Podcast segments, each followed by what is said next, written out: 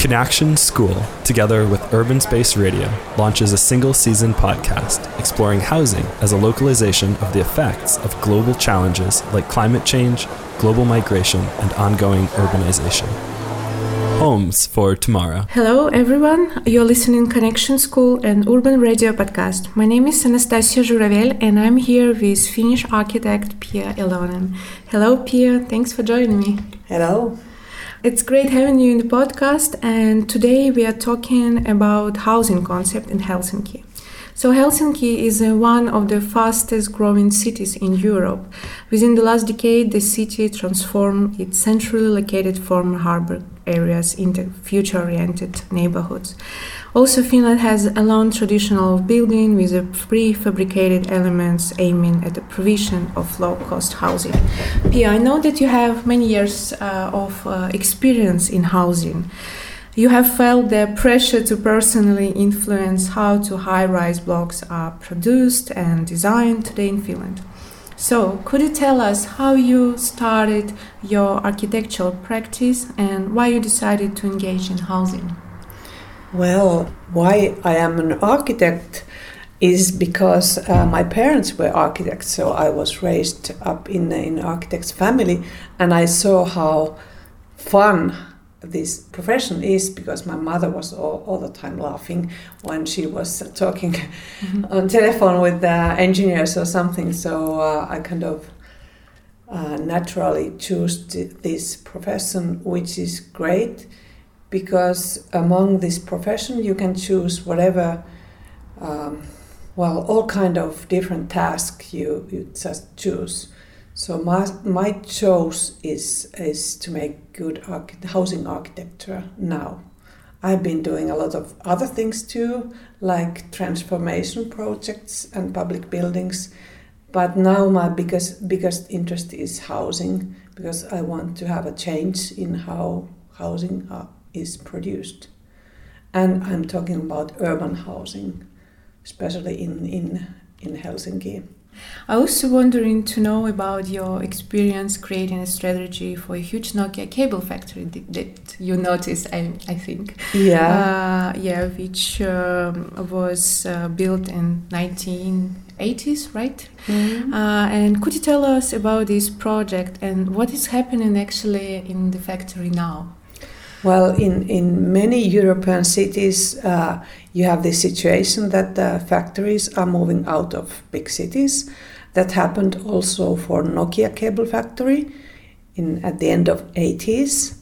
It's a huge factory with a five, 55,000 square meters, and at the end of 80s, it was about to be turned down. So uh, me and my friends we occupied the building for one year mm-hmm. before it was supposed to be teared down, uh, and we built our own working spaces and some built there also their living spaces in the factory, and it was really great. It became a cultural center for artistic work uh, in four months or something. It was filled with artists also some architects and other creative people. And uh, we kind of uh, saw that uh, this has to be saved, the whole building has to be saved, the whole community has to be saved. So we started to fight against the demolition of that. So uh, at that point, I realized that this fantastic profession of being an architect can be used in many ways. You can also be an activist, saving. Sure uh, old buildings or creating some new ideas. And that was a process of almost two years to fight against the city officials. And uh, we succeeded with that process. And um, that's a good example how people can affect on environmental things. And we architects, we can be mediators for good processes like, like it was in, in the cable factory. And um, it has been a really successful story because if you look at the cable factory now, it's, it's the same as it was 30 years ago. It's filled with artists and uh, creative people and uh, that's amazing. But uh, the the most interesting thing is that the house uh, is uh, owned by the city, and it has its own company which just rents the spaces for. Um, so it's not commercial. Yeah, that's great. Yeah, that's the the main point of uh, how to keep it lively place.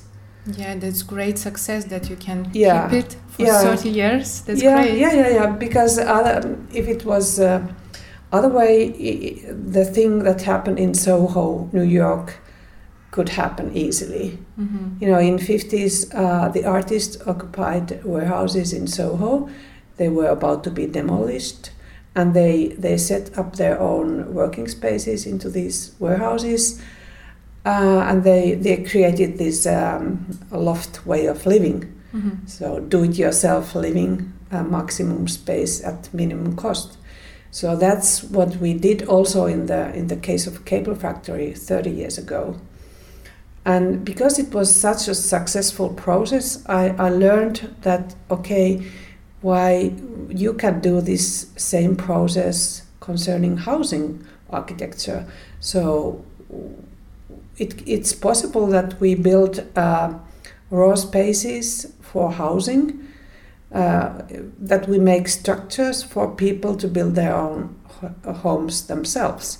So that was my idea uh, about 10 years ago that okay, let's do the same thing in housing processes. I also know that you're responsible for many public buildings transformation project in Helsinki.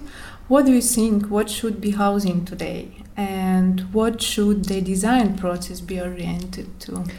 Well, I was talking about do it yourself processes. It's about taking people back into the design process somehow because uh, uh, 60s massive housing production all over Europe was really bad and it, it kind of it lost uh, the sensibility of taking people as it was before. People could affect their own housing their own homes more. But we've lost that in 60s modernism and whatever it was. But um, it would be time to take um, people into this process again and and this raw space concept which um, i have been doing a lot lately is just one concept that you can take people back into the process To your point of view, there are any successful housing models or maybe project in Helsinki now? Uh, in, if so, which is the most successful for you? Well, uh, there are some models for housing uh, production, but there should be more. I mean, my point is that the, in, in big cities like, well, Helsinki is not very big, but in, in big cities, you should have many housing models because there are many kind of people, there are many kind of families, not only nuclear families. And uh, I think uh, the block of housing which are built in, in Finland and especially in Helsinki, they are made for uh, nuclear family types, so they are all the same. Yeah, it's not fair, at least. yeah, there should be more models. I also know that you have a certain vision that architectural philosophies with the humanistic sensibility are gaining more foothold in the field of architecture. And I would like to ask you to tell us about your project, a block of 39 uh, flats built in Helsinki in 2011, and actually which you present, as I know, to Architecture International Biennale in last uh, year. Yeah. Right? Yeah, the Venice Biennale was about free space, and that's why I, I was there. Mm, mm. I set up an exhibition uh, showing my own home there, one to one, which is a free space.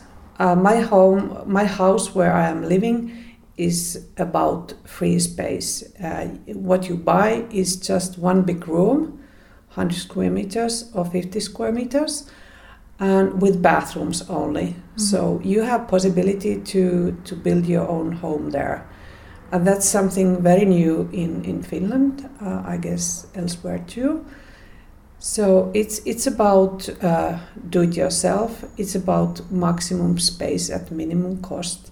it's about freedom. It's about freedom to build your own home, Yeah. to affect your own environment, Mhm. uh, to put uh, amount of money that you can afford. So it's about affordability.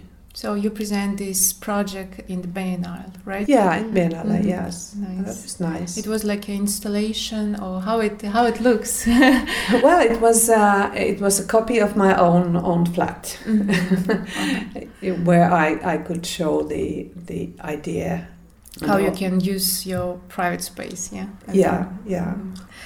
The ongoing urbanization is the growing metropolitan areas are simultaneously a challenge and a huge potential for cities.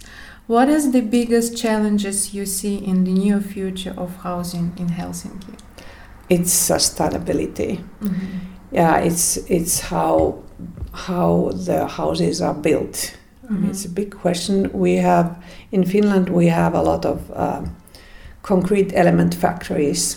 We are using materials uh, which are not so sustainable. So we should maybe at some point we, we should go back to um, back to 100 years ago and, and research this um, healthier way to build like you know massive brick buildings Mhm, mhm. so we are learning now to use uh, natural materials for building instead of all these um, many materials we are now using, like um, plastic. You know, you are using a lot of plastic in building construction. I also wondering to know about your uh, maybe new project, or maybe you have any project which you participate now. Yeah, I'm still uh, taking care of the big cable factory. Oh, that's great. yeah, yeah. I'm, I'm now. I'm now and then. I'm checking if everything is okay in the cable factory. Mhm. because uh, what is fantastic there is that when we had this a big community of artists 30 years ago we decided to renovate the building so that nobody was kicked out so we gradually renovated the house it took 20 years to renovate the house so that everybody could be in the house simultaneously so that was something new, and that's a really good example of how we could maintain historical buildings. Yeah, in activate the space. Yeah, Mhm. not to do it one time, but takes yeah, time it's more to, valuable. Yeah, to take care of the building and make gradual changes. The transformation we nicely. And what is the most important in the process of creating homes for tomorrow?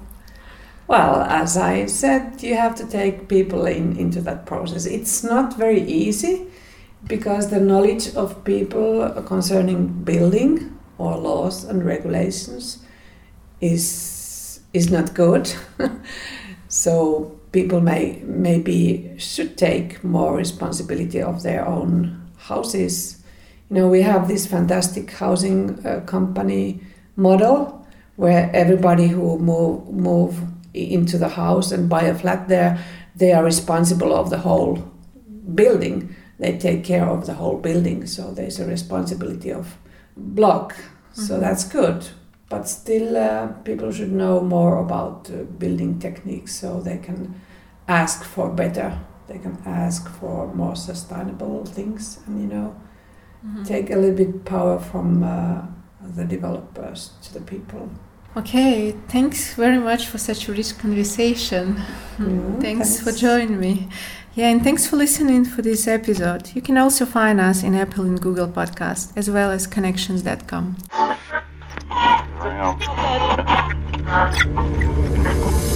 Connection School, together with Urban Space Radio, launches a single season podcast exploring housing as a localization of the effects of global challenges like climate change, global migration, and ongoing urbanization. Homes for Tomorrow.